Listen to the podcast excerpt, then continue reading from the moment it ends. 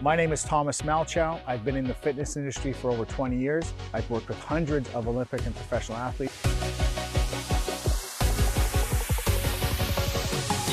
I can help you become better at golf. All right. Hello, everyone. This is Thomas Malchow from trainfully.com, and you're listening to the Train Fully podcast, the show dedicated to enhancing your golf performance. Now, guys, if you like our podcast and you find it's helpful, please subscribe and also leave a review on Apple Podcasts. Those reviews really do help us out. And if you haven't done so already, subscribe to our YouTube channel. The handle is at Train Fully. Our YouTube page is dedicated to sports medicine and performance training for golfers. So it can really help you out with injuries as well as performance enhancement. And if there's something that you need help with that we don't have a video for yet, whether that's an injury or, or something performance related, you can send an email to connect at trainfully.com, explain what your issue is, and I'll be sure to make a detailed and thorough video to show you how to solve that problem. So, again, guys, subscribe to our YouTube channel today. The handle is at Train Fully. Now, in this episode, we have Dr. Trent Nessler joining us. Trent is a sports medicine physical therapist, an author, researcher, and educator.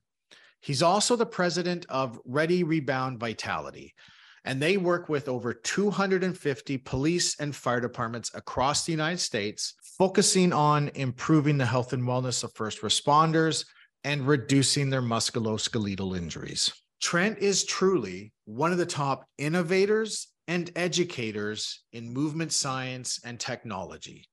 In fact, last year I went through the University of Tennessee Blood Flow Restriction Training Certificate Program and Trent was the expert instructor. Now, if you don't know what blood flow restriction training is, it is an absolute game changer in sports rehab and performance training. And in this episode, we're really fortunate because Trent is going to do a deep dive into blood flow restriction training for us. But I'm going to give you a quick overview first. Okay. That way, you have a basic understanding of what blood flow restriction training is before Trent really dives into it. So, with blood flow restriction training, we place blood flow restriction cuffs around our upper legs and or upper arms. The purpose of these cuffs is to intentionally reduce blood flow while we exercise. Okay? So these cuffs apply an external pressure to our upper extremities and that pressure reduces blood flow while we exercise. And we can wear these cuffs during resistance training or strength training, as well as during cardiovascular training. But why would we want to reduce blood flow during exercise? That sounds counterintuitive, right? Well, it turns out reducing blood flow during exercise is a biohack for injury recovery and performance enhancement. And that's because it allows us to train at a low intensity, but get the benefits of high intensity training. So let's start with how we can use blood flow restriction with performance training. Typically, we have to lift at least 70% of our one rep maximum to see increases in muscle mass and strength. And if we want to increase power, then we'll have to do some maximum strength training, which involves loads of 85 to 100% of our one rep maximum. So that's a lot of weight. And obviously, for some people, there are risks that come along with lifting that much weight. Well, now with blood flow restriction training, we don't have to lift 85 to 100% of our one rep maximum. Instead, we can lift anywhere from 20 to 40% of our one rep maximum, but we get the same results as if we were lifting 85 to 100% of our one rep maximum. Okay, so for example, some of my clients can deadlift 400 pounds. Okay. So that means if we're training at 85 to 100% of their one rep maximum, then they're deadlifting anywhere from 340 pounds to 400 pounds. That's a lot of weight, right? And there's obviously a compressive cost to their lumbar spine for lifting that much weight. And these are golfers. So that's obviously something that I'm concerned about. Well, now with blood flow restriction training for that same athlete, instead of having them deadlift 340 to 400 pounds, I can have them deadlift anywhere from 80 pounds to 160 pounds. But we're still getting the same results in terms of muscle mass and strength as if they were deadlifting that much heavier, 340 to 400 pounds. Right. So that's a much lighter weight that they're lifting now. And so there's a much lower compressive cost to their lumbar spine. And again, we're not sacrificing anything in terms of muscle mass or strength gains. Now, I know that sounds crazy, and you're probably thinking it sounds too good to be true, right? Here's how it works. The reason blood flow restriction training is so effective at increasing muscle mass and strength, even though we're lifting a lighter weight or training at a lower intensity, is because when we reduce blood flow during exercise, our body responds by increasing anabolic hormone production and fast twitch muscle fiber recruitment. Okay. And again, normally, in order to get our body to do that, we have to train at a very high intensity or lift a very heavy weight. But blood flow restriction training stimulates our body to do that, even though we're lifting a light weight. Okay. Now, in terms of anabolic hormones, with blood flow restriction training, our body produces more growth hormone, more IGF 1, and more testosterone. In fact, growth hormone increases by as much as 900%, and testosterone increases to the same levels that you would normally get with testosterone replacement therapy. And the reason we get a higher recruitment of fast twitch muscle fibers is because restricting blood flow during exercise creates an anaerobic environment in our muscles. Okay, so a low oxygen environment. And fast twitch muscle fibers are anaerobic, they don't need oxygen to contract. So they can function just fine under these conditions. Slow twitch muscle fibers, however, cannot because slow twitch muscle fibers are aerobic they need oxygen. So, this anaerobic environment forces the body to recruit more fast twitch muscle fibers because the slow twitch muscle fibers can't help, right? There's no oxygen. Okay. So, with blood flow restriction training, even though we're lifting a lighter weight or training at a lower intensity, our body produces higher levels of anabolic hormones and a higher recruitment of fast twitch muscle fibers. So this is almost like being on performance enhancing drugs. And it's for that reason that Olympic athletes and professional athletes are now leveraging blood flow restriction in their training. Now, one of the questions I get asked a lot is do these changes affect the entire body or just the extremities below the cuffs? Hormonal changes are systemic. Okay, so that means the increase in anabolic hormones is going to affect all of your muscles, all of your soft tissues, and all of your bones equally, not just below the cuffs, but throughout your entire body. Okay. So that means all of your muscles will get bigger and stronger. The increase in fast twitch muscle fiber recruitment, however, is primarily more localized to below the cuffs. Okay. So that's how blood flow restriction training can be leveraged to enhance performance. But what about injury recovery? Well, blood flow restriction is an absolute game changer for sports rehab. And that's because it allows us to increase muscle mass and strength without putting stress on the injured area. Right? Normally, we have to train at a high intensity or lift heavy weights in order to increase strength. But if we're injured, that's not possible, or at least it's very dangerous. Right. But now with blood flow restriction, we don't have to lift heavy weights. We can lift light weights, not stress the injured area, and still get increases in muscle mass and strength. And remember those hormones I mentioned earlier? Growth hormone, IGF 1, and testosterone? Well, they work together to repair muscle, soft tissue, and bone. So if we increase these hormones, then you're going to heal faster, right? So if we add it all up, if we're using blood flow restriction in our therapy or rehab, then we're going to shorten the length of time that is necessary to recover from an injury, both from a strength standpoint as well as a tissue healing standpoint. And some of the results that Trent and I have seen firsthand have been absolutely amazing. And Trent's going to dive into all of that in this episode. Now, the training protocols in terms of sets, reps, and rest interval are really important. Okay. This isn't your standard three sets of 10. Trent will explain the training protocols in this episode. Also, I'll be uploading blood flow restriction training workouts with the correct protocols, of course, to the Train Fully Inner Circle.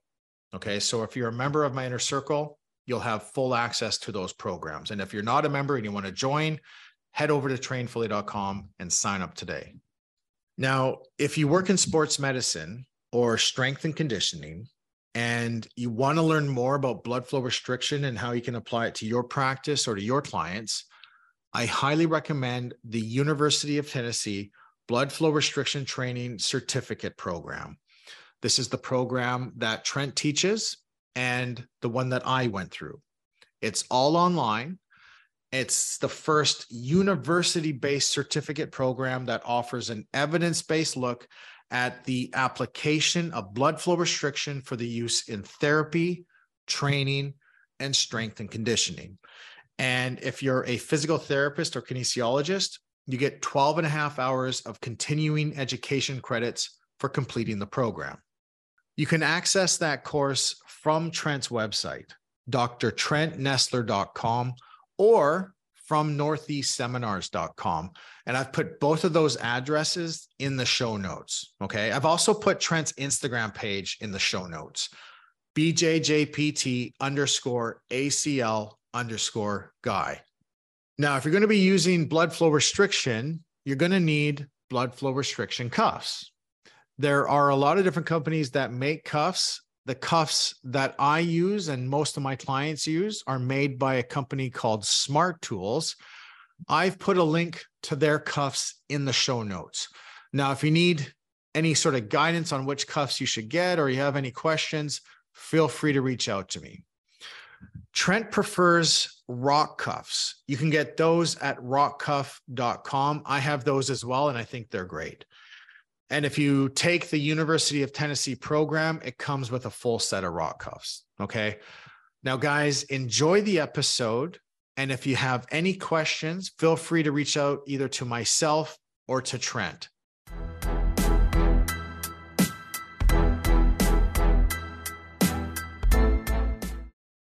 All right. So joining us today is sports medicine and movement specialist, Dr. Trent Nessler. Trent, welcome to the show.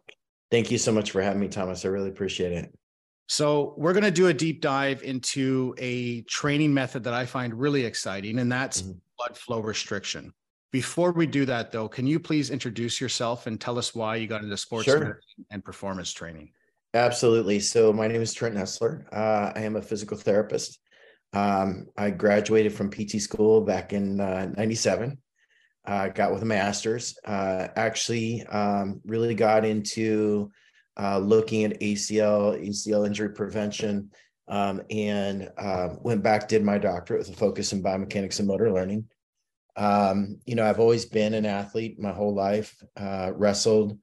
Uh, I was also a weightlifter, bodybuilder. Um, and so I've kind of continued that on my life.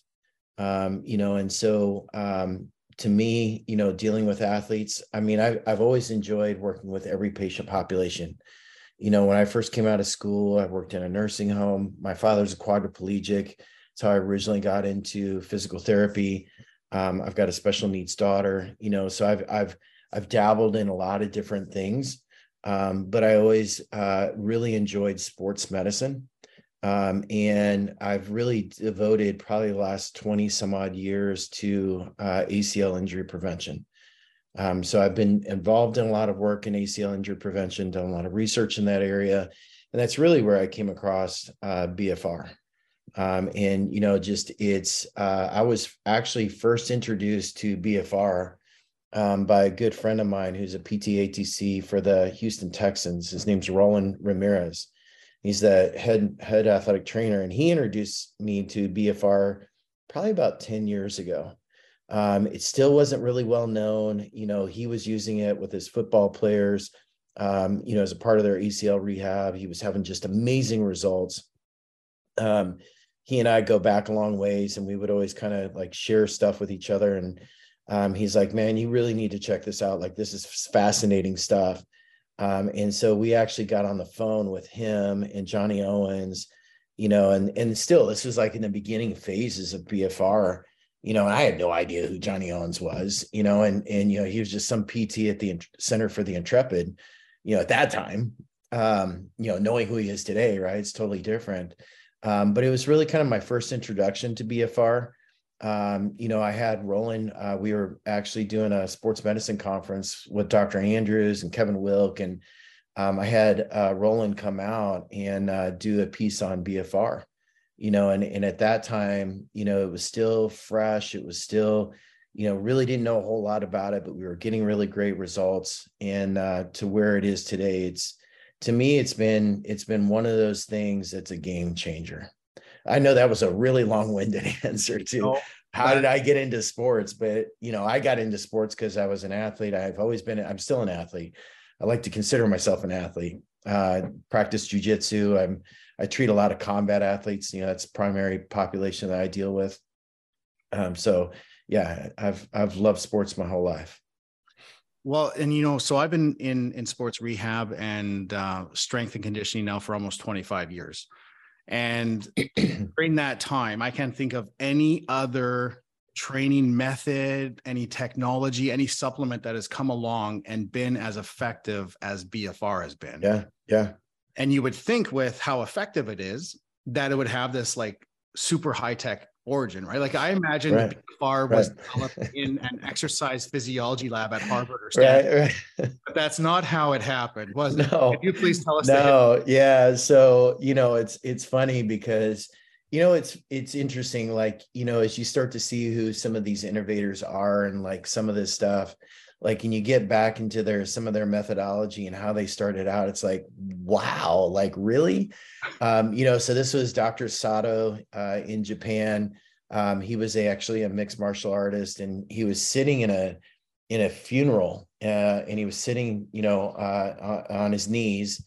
Um and he got up and he's like hmm my legs feel a little bit pumped up. He's like you know, I wonder if I can, if I, he was also a, a major weightlifter. He's like, so I wonder if I could do something with this. So he, he started taking uh, bicycle tires and cutting them and then wrapping them around his legs and doing squats, you know, and then um, uh, was, was cutting his circulation off um, to the point that he actually put himself in the hospital you know and the doctors are like what in the world are you doing but he was getting such a great pump out of it he's like i got to continue this i got to figure out how to do this and you know, and and thank goodness that he did because you know he continued on uh, to develop the Kaatsu method, uh, which back in that time, this is back in the '60s, you know, and for for some of our more mature therapists, you know, if you remember back in the days with Arnold Schwarzenegger, Franco Columbu, this was really big in the European bodybuilding uh, uh realm so you got, you know, Bertil Fox and, and Arnold Schwarzenegger and Franco Columbu. And if you look back at the old pictures back in the day in muscle and fitness, and they're wrapping wraps around their arm, they were trying to mimic what the Kaatsu method did. And they were doing some form of blood flow restriction because they knew if they wrapped their biceps like that and then did bicep curls, they got a bigger pump out of it. And so, you know, it really originated in the 60s. It really started to take off in the uh, European bodybuilding uh, industry. Um, and it really did not um, start to take off in the US until um, Johnny Owens started to use it. You know, um, Center for the Intrepid is, you know, for those that don't know, uh, it's where a lot of our combat uh, uh, vet, vets go uh, after loss of limb or tr- some very massive injuries. Um, and what what uh, uh, Johnny was finding is that he could use this Kaatsu method. That's what he originally started with, um, the Kaatsu method, and he was getting some amazing results with these combat vets.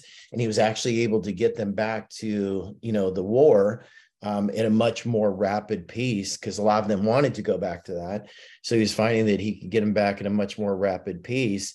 And really, you know, um, in the world of of BFR, you, you know, you have the pioneer of uh, Dr. Sato, and then really the other pioneer, you know, came along, you know, some 40 years later, and that was really Johnny Owens and what he was doing. You know, I I kind of credit him for really kind of bringing it to the US and bringing it to the rehab market. But one of the things I found that's very interesting, you know, to me today, this should be a standard of practice for an ACL reconstruction. Um, you you should not be treating ACL reconstructions without the use of BFR, in my opinion. Um, you know, and in in in um, I've actually had some PTs get upset with me when I say that because they're like, well, I don't do BFR because I think it's too dangerous, but I treat a lot of ACLs. Let me tell you the difference that it makes. So, you know, I'm I'm 54 years old. Uh, I suffered a massive uh, uh, mixed martial arts injury, uh, multi-complex knee injury. Um, I suffered a displaced fracture in my right hand. Knee injury was on my right side um, had surgery um, and I traveled for work and I was trying to walk around on crutches with a cast on my hand and brace on my knee, you know, as I'm I'm traveling around the country and I I compressed my radial nerve up in my axilla um, and lost 85% strength in my right upper extremity. So the complexity of this, you know, uh, I had posterior horn tear, uh, posterior to anterior, I had a MCL tear, I had a, a posterior lateral corner tear, I had a osteochondral defect on my femur, displaced fracture on my hand, neuropraxia. You would think, you know, 50 at that time, 53 years old, you're like, you know, you're not going back for at least a year. Um, I was back on the on the mats uh, at four months and competitive at six months. Um, and at six months, I mean, I was doing single leg takedowns. I was doing, you know, hopping around on my leg. You couldn't tell. Um, and I credit that to uh, the impact of BFR. I started BFR day two post op.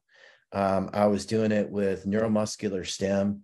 Um, you know, I was I was that I was Dr. Sato um, because I was in there. You know, I, I started a frequency of 200 hertz and went all the way down to 50. Which, if you've not done 50 hertz on your own quad, it hurts bad. Um, and I was doing it for massive numbers of sets. You know, um, but what I found is is that by doing BFR preoperatively and then doing it postoperatively, I did it for my hand, did it for my neuropraxia, um, did it with a lot of eccentrics, and I was doing uh, neuromuscular stem with that as well. Um, I had strength back in my arm back to normal at three and a half weeks. Um, my my hand had healed enough that the orthopedic the hand surgeon thought he was going to have to pin it because it it uh, split right down the center of the hamate and popped out of place. I had to relocate it back on the mat, and he thought that he was going to have to pin it in place. But I had three weeks of pre-operative before I before I went into surgery, and I was doing BFR with that, and it healed enough and became stable enough that he didn't even have to pin it.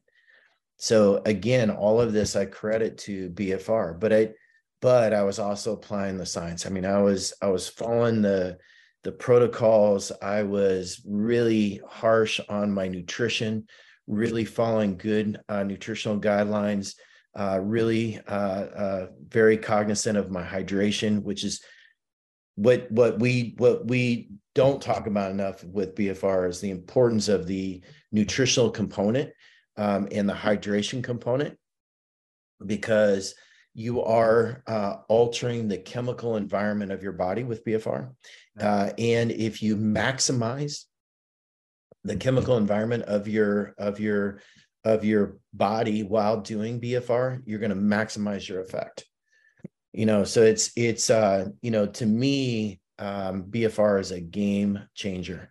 I had a I had a, another one of my black belts uh, ruptured uh, bicep during an armbar. uh, surgical case, you know, um, this is a black belt, competitive black belt. You would expect him not to be back on the mats for at least six months. Um, he was back on the mats, getting armbarred at three and a half months. Um, and you know, again, um, I attribute that to the fact that he was he followed the protocol. He followed exactly what I was telling him to do. Um, and it made that much of a difference uh, in in the way that it works. Yeah. You know, so I had a, a well, I have a client who was scheduled for a knee replacement, and we used BFR as just sort of his his pre-surgical strengthening yeah. to improve the rehab outcome afterwards. And the surgeon took a look at him, and the surgery, the planned surgery, changed from a total knee replacement to like just a resurfacing of the the tibia, and then from there another six weeks of of BFR, and the surgeon's like, you know what, just don't I don't want to see you Yeah, again until yeah. your knee starts to hurt again. You, Yeah. Looks great. It's been absolutely amazing. Um, so why don't you explain how it works? Yeah. So, you know, and in and, and I'm glad we're going to have this discussion because there is uh in the PT field, there is um, when people hear BFR, there's automatically this hesitancy, this fear of using it because you're messing with blood flow and like, my God, you're putting a tourniquet on somebody's arm and then you're having them exercise. Just seems seems crazy, right? But but when you look at the science of it, so what you're doing is you put a cuff on. Um, and and you know, we all know, you know, your your arteries have muscle to them, your veins do not. So when you put on the cuff and you're tightening the cuff up, what ends up happening is that the vein will collapse before the artery. Okay. So what happens is you're not occluding the blood flow into the muscle, you're occluding the, the blood coming out of the muscle. So what happens is you're doing a very low load. You're, you know, doing 40% of one rep max. You're doing a very low load and you're working out. So blood is fl- flowing into the muscle, but it's not flowing out. So eventually what happens is that muscle becomes engorged with blood and it can't take any more blood, right? But you're continuing to work out. And as you continue to do this low level of exercise, what happens is that your muscle is pulling oxygen off of that oxygenated blood. Well, eventually, because no more blood's coming in, you run out of oxygen in the blood, but you're still doing this really low load. So, what ends up happening is two things happen you get a localized effect.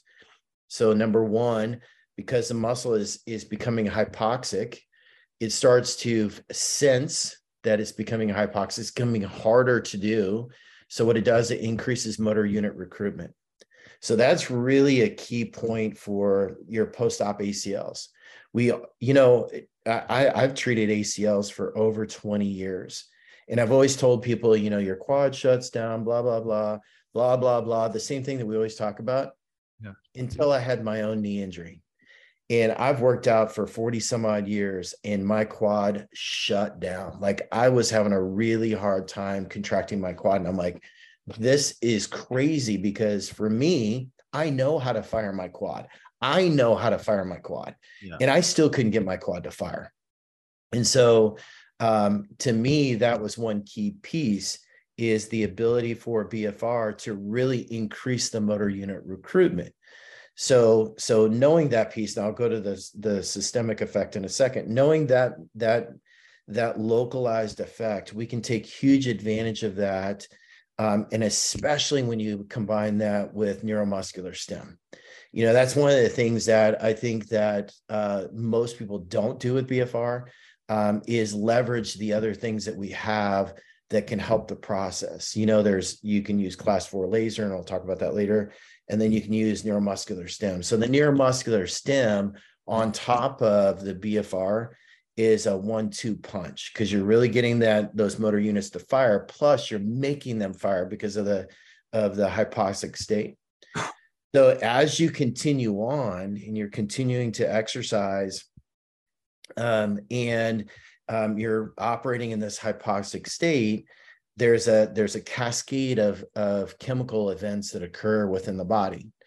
Um, and one of the things that happens is that the body starts to, through a, a series of reactions, the body starts to release growth hormone. And the growth hormone release is significant. It's not like your regular workouts. The uh, level of growth hormone release is at the same level as if you were doing some low level of testosterone replacement or if you were doing heavy, heavy resistance training. 85% of one rep max. You would get that same level of growth hormone, but keeping in mind, you're only at 40% of one RM.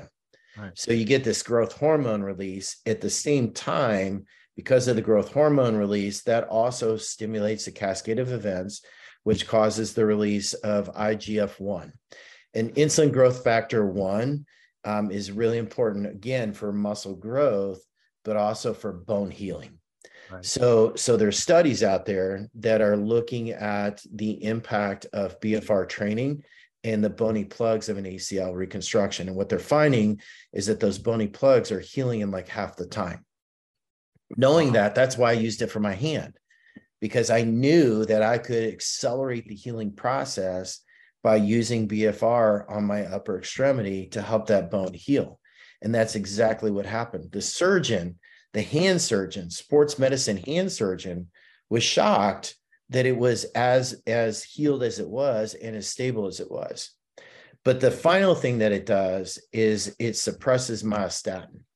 And myostatin is the uh, it is the hormone that is released that prevents muscle growth. Okay. So, so myostatin is usually suppressed with anabolic steroid use, um, but also with heavy, heavy resistance training. So 85% of one rep max. So you get this cascade of, of systemic effect, which is the growth hormone, the IGF-1, the myostatin suppression, all of which helps the muscle actually grow. That's where I go into the nutrition part because you know the the uh, the importance of hydration is really important because any change in your pH slows those chemical reactions.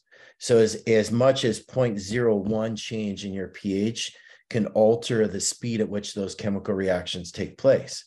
So if you're dehydrated, so it's simply taking a hydration chart and looking at the color and the odor of your urine, if you're at three at three or below, you start impacting the, the speed at which those chemical reactions take place. So that's why I always tell people when you're doing BFR, it is critical that you also make sure that you are well hydrated. But the other piece of that is is really making sure that we've got um, the proper nutrition on on on par. You know, you're not taking in a lot of sugars. You know, you're keeping your protein intake high. Um, so your protein intake is high. Um, other things that you can do with that is creatine monohydrate because creatine monohydrate actually pulls it attaches to water and it pulls water into the cytoplasm. So it's an intracellular effect. And when you pull that hydration or that, that water, that hydrogen ion into the cell, what that does, it helps to neutralize that chemical environment, speeds up the chemical reactions. What does all that mean? It means you heal faster. It means your muscle grows faster. It means you you recover faster. All of those things that we want as a part of the rehab process. Right. So that's a that's an in-depth kind of uh, piece of it, but you know the the thing that we don't talk enough about is the nutrition and the hydration aspects of it. Well, that so I'll just reiterate here for the people yeah. listening. So we use the blood, we put blood uh, flow restriction cuffs around our upper thighs and or upper arms yeah. to intentionally reduce blood flow during exercise. Yep. And what by doing that, we increase a hormone called IGF 1 as well as growth hormone, and they work together to help bones heal, yep. right? And, and muscle. And muscle. So then what kind of a impact would this have for people say who have joint issue, issues like osteoarthritis or even rheumatoid arthritis yeah yeah you know the the beauty of that is um, is that for those folks they can actually use bfr and not have the wear and tear on the joint you know because part of the part of the challenge with strength training especially with our our our mature ath our, our mature individuals i call it mature after 50 but our more mature individuals is joint pain right? Um, and how do you strengthen somebody without you know causing joint pain or pain? And the beauty of bfr is it allows you to train at such a low intensity or a low uh, uh, low rep uh, one rep max um, that you still that you can still do that and not have the joint uh, wear and tear. Now that being said, a couple of things to be aware of is number one, it's still very intense. I mean, it is still a very intense workout So if you have those those folks who can't tolerate exercise, who have a low tolerance for exercise, this is going to be intense for them. Um, and then the second piece is is if they're on any kind of blood thinners. If they are on any kind of blood thinners um, and you do BFR, it's going to look like you punched them in the arm because they're going to get they're going to get some black and blue with it because of the cuff itself and the pressure of the cuff itself. Is that a, a problem? Is that a contraindication? Blood thinners? You know, um, it, I, in my mind, yes, um, because you know, um, and, unless the person has a really good understanding of it, um, you know, they're gonna they're gonna end up with a big old bruise, uh, and it's it. You know, they're gonna be more concerned about that um, than the actual effect that they're getting from the BFR So in my mind, that's that is a contraindication. There are other contraindications you know, um, cancer, anything that grows that's bad, mm-hmm. you don't want to throw a massive amount of growth hormone and IGF 1 in there in their system because it'll just make it grow. And it is an intense workout. It's very intense. And it, it is. It surprised me myself how intense it it was. I wasn't yes. expecting to be that difficult. I was like, oh, this is going to be awesome. I'm going to use a lighter yeah. load and have a great workout and my muscles are going to grow. But you are working hard. And I find it actually very rewarding. Like I really yeah. enjoy the workouts. Yeah. Um, you know, I'll tell you is, you know, a good story. I have uh he's uh he's one of our uh third degree black belts. Um, he's a, a, a big dude. Um, he was a power lifter for the Russian uh Olympic team. You know, that and he's always been a power lifter. Um, now he's in his 40s. You know, he's still trying to power lift um, and do jujitsu at the same time, which is not a good combination for your joints.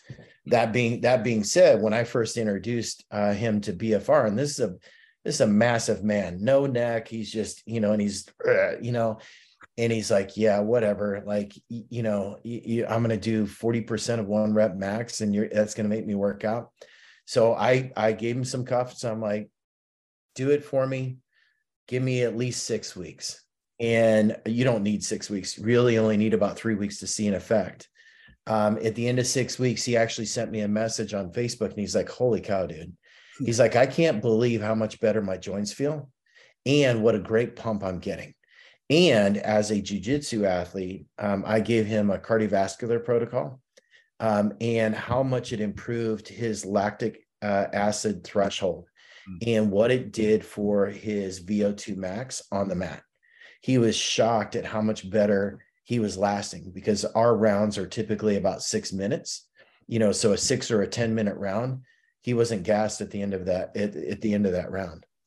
Um, so one of the things that I noticed, which I found really interesting, so I was using uh, about like 30 to 40% of my one rep max doing the protocol, which we'll talk about the protocol yep. here in a little bit. And I did that for four weeks. And then I tested my my one rep max again and I was stronger. Yeah. And yeah. I hadn't lifted any heavy weights yeah. in a month and I was strong, right. which blew my mind. Isn't mind. that crazy? It was I was so yeah. impressed with the result. Um, well, and, and and part of that has to go with the fact that you're recruiting more of the muscle. Right. Keeping it, keeping in mind, you're doing two things. Um, you're tricking the system and you're getting the muscle to recruit because that's what heavy resistance training does, right? That's why you can lift more because you're recruiting more of the muscle, number one. And at the same time, with heavy resistance training, you're also throwing in this massive amount of growth hormone and IGF 1 to make it grow bigger, right? But now you're doing all of that without the actual heavy resistance. Now, that being said, you know what i always tell my athletes especially for you know my my uh, athletes that are required to move a lot of weight you know if they are a power lifter you still have to get under a heavy bar every once yeah. in a while right. you know this is not this is not going to replace that you still have to get under a heavy bar um, but at the same time it's a great supplement yeah. Uh, and there's a lot of Olympic and professional athletes. I know the NFL is really big yep. on this now yep. as well to yep. enhance athletic performance. And so is that how primarily it enhances athletic performance is through increased recruitment and increased growth? So yeah, so uh, increased recruitment. Um, you know, there's a lot of studies out there that show that you can improve your sprint speed. So you can do you can do sprints with BFR on and sprinting at 40% of your uh, sprint max and still get an improvement just like your lifts uh, in your sprint speed. Um, so again, I I use it a lot for uh, performance enhancement, um, especially in my my martial artist, um, because um, what I find is I'll have them do uh, BFR in uh, doing single leg shots, um, and the cool part is is what I see is that the speed and the power of those single leg shots improve. So when they when they come across, they're coming across a lot faster, and they're hitting the person with a lot more force which means success and takedown. So it promotes tissue healing and bone healing. It increases muscle size, increases mm-hmm. strength. Uh, you touched on the cardiovascular fitness. How mm-hmm. does it improve VO2 max and cardiovascular fitness? Yeah, you know, it, it's the same effect. Uh, you uh, typically will exercise at uh, 40% to 50% of your VO2 max um, you know the the easiest thing there's a, there are a lot of studies that correlate uh, ratings of perceived exertion to VO2 max.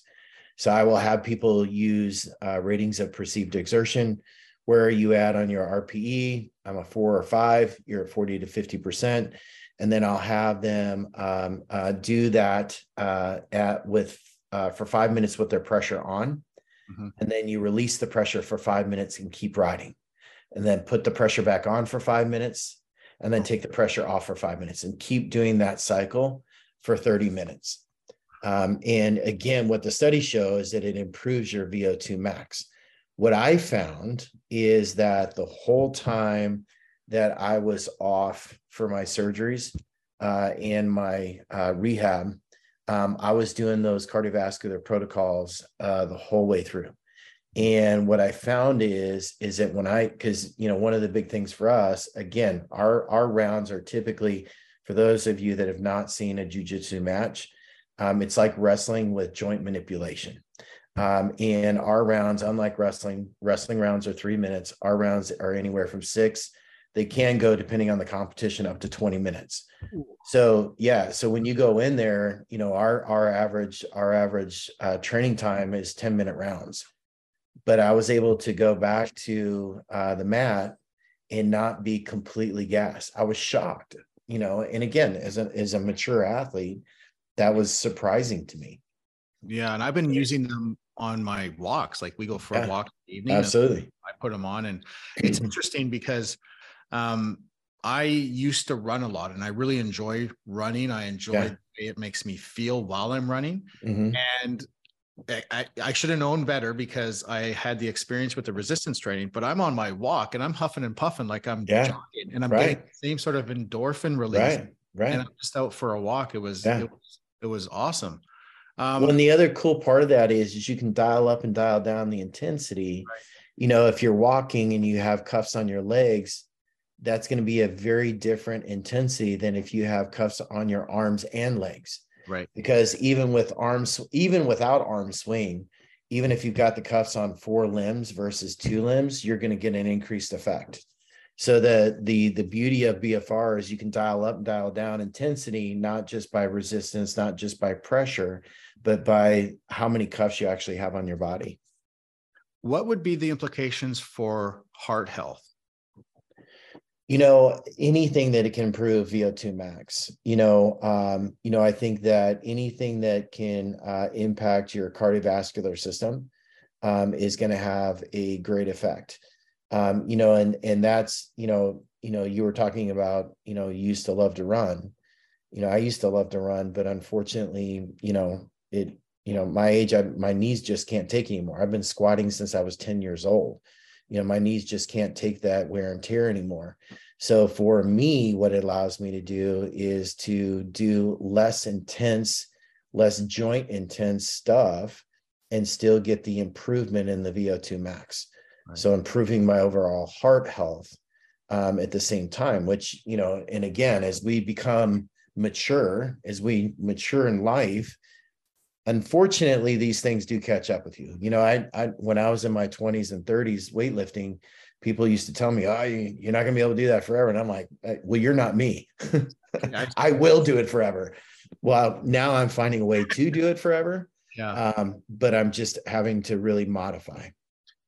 And that's one of the things that I've been researching a lot lately, and, and it's part because I'm getting older myself, is is aging and how we can yeah. use exercise to act and in some cases even reverse some of the negative effects of aging. And so how would BFR fit into that? And, and how can BFR um, be used to benefit the older population? Yeah.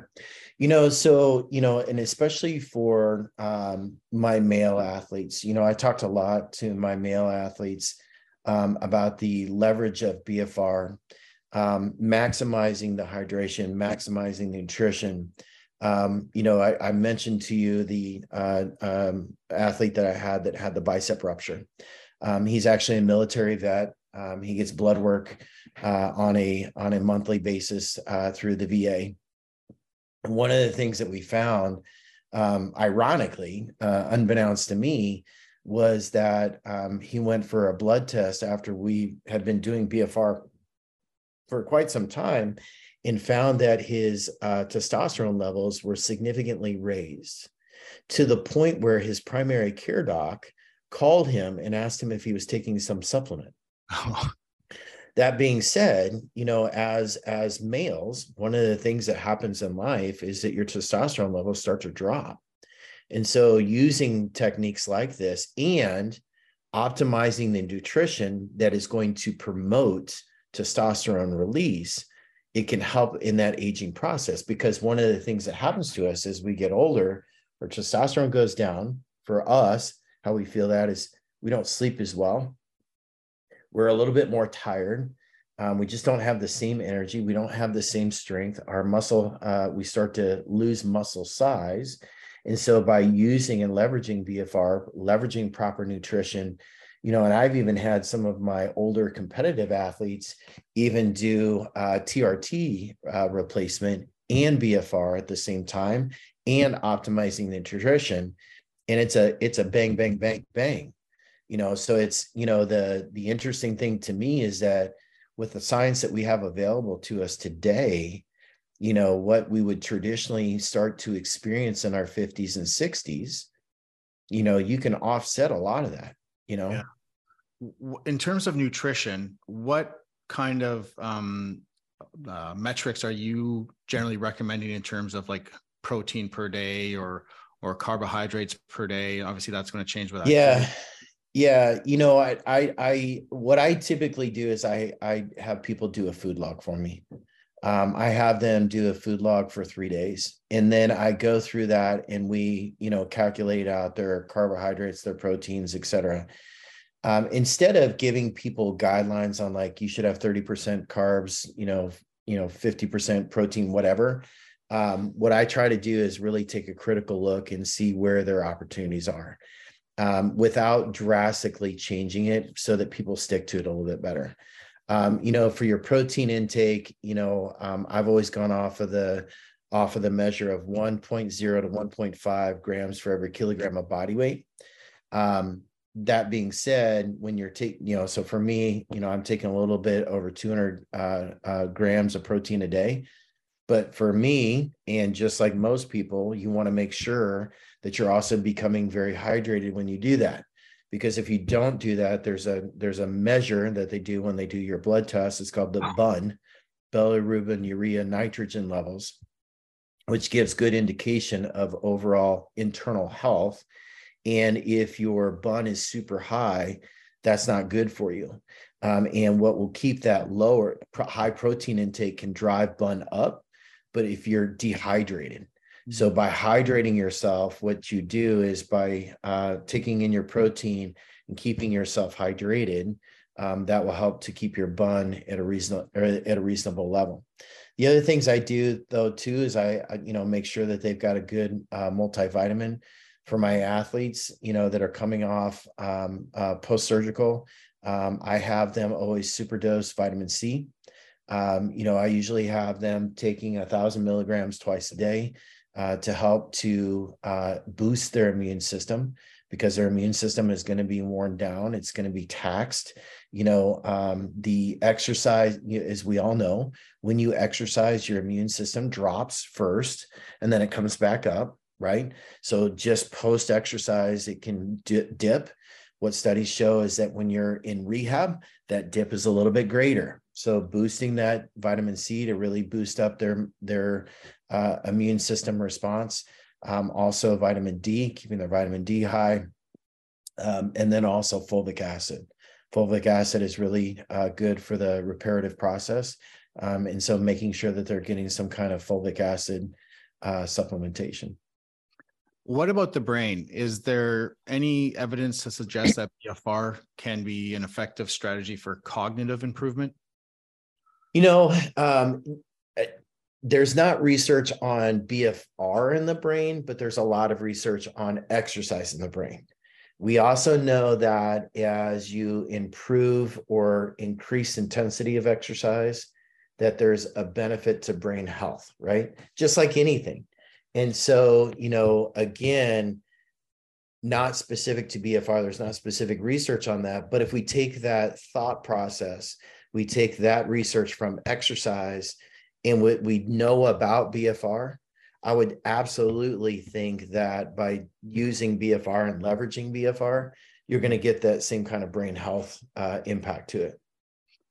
So let's get into the the protocols here now. And we'll yeah. separate into the resistance side of things and the aerobic side of things. Yeah. In terms of sets, reps, and all of that, what what? Yeah, yeah. So that is probably the biggest mistake that uh, physical therapists do. So Matter of fact, I I saw um, uh, not too long ago. I saw one of my uh, jujitsu athletes came in had an ACL reconstruction, um, and he had been getting physical therapy. And you know, I asked him, I'm like, "So are you doing BFR?" Yeah, I'm doing BFR.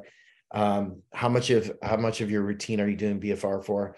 You know, I'd I'd say it's probably at least fifty percent of his routine was BFR. So I'm like, great. So you should look pretty good. It comes in, his quad is horrible. I'm like, what in the world is going on? I don't understand this.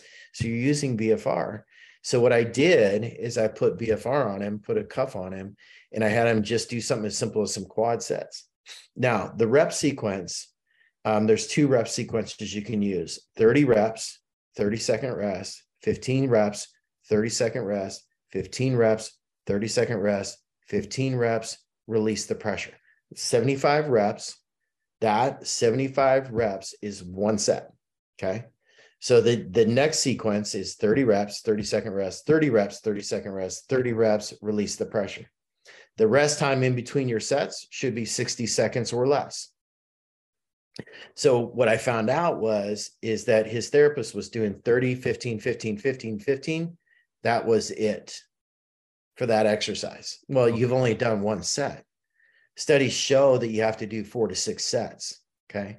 So, in order to get the effect, you got to do four to six sets of that. So, they weren't even tapping into the full physiological effect yet, right? Because they were only doing one set like that. So, if you, so when you do it, you know, for me, for example, I like 30, 30, 30 a lot um, because what it allows me to do um, is really to attack a whole body part. So, let's say I'm going to do legs you know, maybe I'm just throwing this out there. Maybe I do 30 squats, 30 second rest, 30 leg extension, 30 second rest, 30 hamstring curls, and then release the pressure. Now I can go through an entire leg workout in like eight minutes. Right. And your legs are trashed. Right. So the beauty of that is, is that what it does then is it takes the uh the session and you can reduce the length of the session and make it so much more intense so so that's the rep sequence for you know for um, strength and conditioning now if you're looking at cardio it's um it's five minutes on five minutes off five minutes on five minutes off for a cycle of 30 minutes okay um, i've done as much as 40 minutes um, five on five off five on five off um, and i'll do it for a lot of different things um, so I'll do it for the bike. So I'll have them on the bike or I'll have them on the elliptical. I don't usually do it on the treadmill because I find that their legs get so tired. Um, I sometimes worry they're going to plant, do a face plant on the treadmill. Um, but what I will do um, is I'll also do, you know, for like my jujitsu people, Um, we'll do uh, three minutes of grip fighting and then uh, two minutes of single leg shots. So you got four cuffs on and you're doing grip fighting for three minutes and then you're doing some single leg shots at the end. And then and then you release the pressure and then you repeat that cycle and then put the pressure back on and repeat that cycle. So there's a lot of different ways that you can use that. Um, you know, um, when I first when I first started out, I was like Dr. Sato. Um, I put cuffs on my arms and my legs, and I tried to do a five minute uh, uh, roll session with my son. after about two minutes, when I can't pick up my arm, it's not good to defend yourself against a choke against your 16 year old son. Needless to say, I learned my lesson. Um, but there are a lot of different ways you can be very creative with BFR. You know, the other thing is too is that you know there's such a fear around BFR because it's blood flow restriction. Um, I use uh, I use a cuff that does not fully occlude. Um, and the reason I use that cuff is because um, one, it does not fully occlude, so it's safer to use, um, and it's so versatile.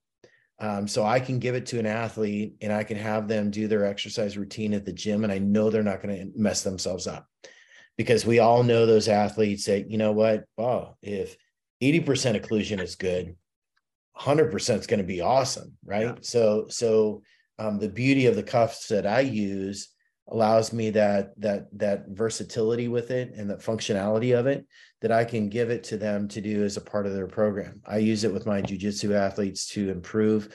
I give it them as a part of their workouts um, and as a part of their training routine you know so it's you know you can be super duper creative I, as you saw in the course I mean, I do a lot of I do a lot of plyometric stuff with it. Um, I do BlazePod stuff with it. For those that aren't familiar, BlazePods are some kind of reaction, light reaction uh, pods. Um, I do boxing drills with it. I do jujitsu drills with it. Um, you know, beyond just your regular leg extension, short arc quads, leg raises, that kind of stuff. And I just want to just uh, reiterate, just for the people listening, uh, with the protocol for the resistance training. So one set would be 30 reps, 30 seconds rest, 15 reps, 30 seconds rest, 15 reps, 30 seconds rest, 15 reps. And then you take a 60 second rest and then with the pressure off. The pressure off. Yeah. And then you repeat that. Yeah. yeah. Or six times. Yeah. And it is intense. Like you It is very intense. yeah. You know, and the studies show that you you will get muscle hypertrophy in three to four weeks. Yeah. You literally get muscle hypertrophy in half the time of what normally happens. And yeah. that's huge. Tell us about the course because I'll say I I, yeah. I I took your course and mm-hmm. um, it was uh, you're such a great communicator as everybody can tell already but your course is amazing if there's physical therapists listening yeah. anybody who works in sports medicine or really anybody who's just kind of like a workout yeah yeah. to learn more where can they find your course? Yeah so it's through northeastern seminars um, and it's a it is a bfr certification course um, offered through northeastern seminars uh, through a partnership through uh, the university of tennessee. Um, so it is for C, uh, ceus uh, as well as a certification um, there is a lot of online pieces to it so um, there's some pre-recorded. Uh, uh, Dr. Paulos does some. Kevin Wilk does some. Uh, um, uh, David does some. I do some. And then there's the live lab. In the live lab, um, I'm I'm the lead instructor. I do have somebody else I pulled into it, Leslie Parrish. Um, typically, I lead the the uh, um, the lab portion. Lab portion, I go through uh, review the current literature related to BFR. We do some didactic um, and then the, the rest of the time is basically um, applying BFR. Um, as a part of the course, you actually get some BFR cuffs. Um, and and uh, it was important for me as a part of that course for people to, to experience it, to yeah. feel it. So we go through a lot of exercise. Um, I have you try the exercise. I always have a, I have a subject with me who goes through the exercises and demonstrates, and then I have people repeat that. Yeah, and it's it is a really great course. I highly recommend it. Like I said, I went through it myself. I learned a ton. Um, I in terms of the cuffs, so I use uh, the Smart Tools cuffs. I mm-hmm. absolutely mm-hmm. love them. um, but they probably are out of some people's price range. Sure. Yep. Um, what cuffs do you recommend for most people? Yeah, you know, uh, for most of the people that I'm dealing with, um, non-clinicians, they're usually athletes. Um, I use the rock cuff. Mm-hmm. Um, the reason I use the rock cuff again, you know, I do they they uh, include the, the their cuffs as a part of the course. Um, so there's there's that piece in full transparency. Um, but the other piece is I've been with them since the since the uh, their first design. Um, so I've been a part of their uh, overall design, and it's it is a uh, does not fully occlude. Um, it does give great compression. Um, you get the same exact results, um, and it's consistent, um, and it's safe. Um, that's big part for me is I don't want people to just be able to experience this in my clinic in my setting. I want them to experience that outside of that. So I want them to be able to use this as a part of your gym routine. So most of the people that I see will end up walking out with a pair of cuffs um, as a part of the things that they're going to do as a part of their routine. Yeah. And um, where can people find you? What, what's your website and and your social? Yeah, media? yeah. So my uh, social media is bjjpt, or yeah, bjjpt underscore ACL guy, uh, and then uh, that's my Instagram, and then my uh, website is uh, Doctor Dr T R E N T Nessler.com. Uh, and there's some information about um, some of our ACL research, some of our ACL work. Uh, we have a wearable sensor technology that we developed and et cetera. Yeah. So, and actually, I, I want to have you on again to talk about well, maybe just touch a little bit on on yeah. the product that you've designed. Yeah, yeah. So it's it is called the uh the, uh, the well we just released a new version called the ViMove Plus AMI Athletic Movement Index.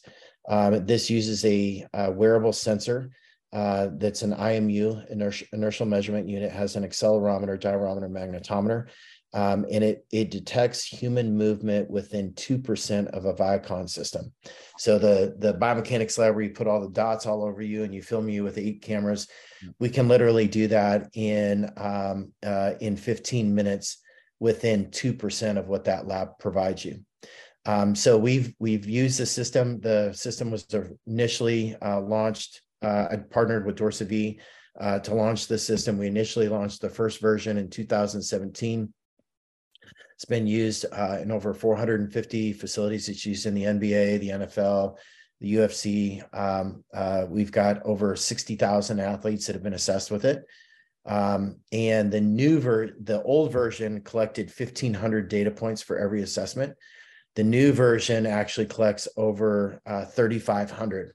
Wow. So I not not only can I tell you how much valgus occurs at your knee, um, the degree of that valgus and the speed at which that valgus occurs, I can also tell you how much your pelvis moves during a single leg activity. I not only can tell you how much does your pelvis move, but what speed does your pelvis move at. Um, I can tell you how stable is your core um, are you controlling it within eight degrees of flexion extension, side bending, and rotation? Um, during squatting motions, we look to see are you uh, are you loading both limbs equally? Um, and we're finding some amazing things along with that because because with 60,000 athletes, 1,500 data points, we have over 90 million data points we've collected. And so from that mass data, we found a lot of different trends for example, I'll just briefly one of the things that going with this, I uh, yeah, yeah. fascinating. So one of the things that we found is, you know, after an ACL reconstruction, you know, one of the things that some athletes develop is called kinesiophobia. So we actually have a, a kinesiophobia measure that we use called the TSK11. It's Tampa Scale for Kinesiophobia 11 form. And what we found is that when we combine the TSK11 and the AMI, there are certain movements of the AMI that are predictive of poor performance on the TSK11. For example, in a squat, if if I draw a plumb line right down the center of you and you squat, your hips should remain equal distance from that plumb line. People with kinesiophobia shift their weight way away from their affected side. The interesting thing is, is that that's not typically corrected in PT because we're not looking for it. Um, but we see it, and and what we see is that when you correct that lateral shift, kinesiophobia goes down. The other thing that we see with kinesiophobia is that athletes who have high levels of kinesiophobia have greater degrees of valgus during single limb activities, and their speed of valgus is usually over what the recommended speeds are. So, an athlete who uh, has high levels of kinesiophobia may be presenting with 20 degrees of valgus at land and speeds of over 200 degrees per second. The beauty of that is, is that because we have these objective measures, we're now able to target much more specifically with our exercise to see what exercises work and what don't. Right. So we actually got this really fascinating study going on right now with the Andrews Institute out of Texas. And we've collected data on over 400 athletes and their TSK 11.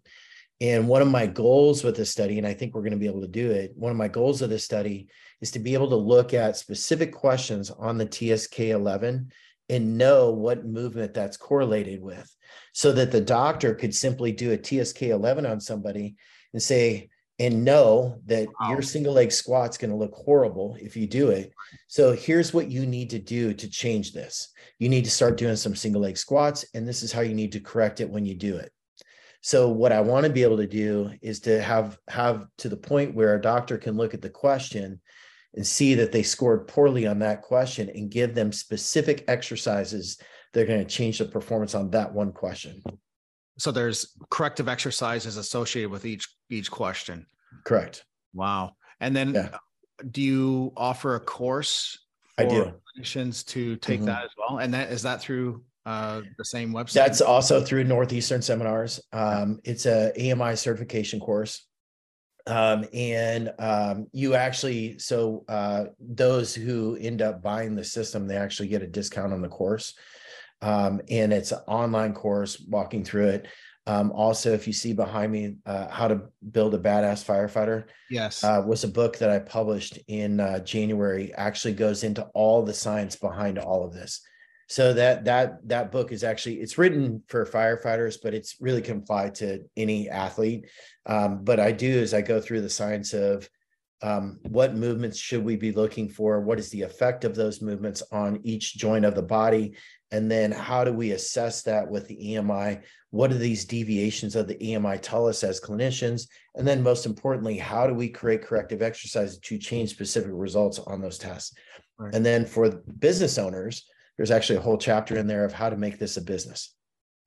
And actually, so a friend of mine is a firefighter, and I oh, told oh, okay. him that book, and he oh, is, awesome. So I'm sure it's influencing yeah, the yeah. fire departments here in Vancouver, and it makes me think of the study that that Stuart McGill did with the firefighters in mm-hmm. Florida, where he was coaching them, and it turned out that they were able to improve their job performance just yep.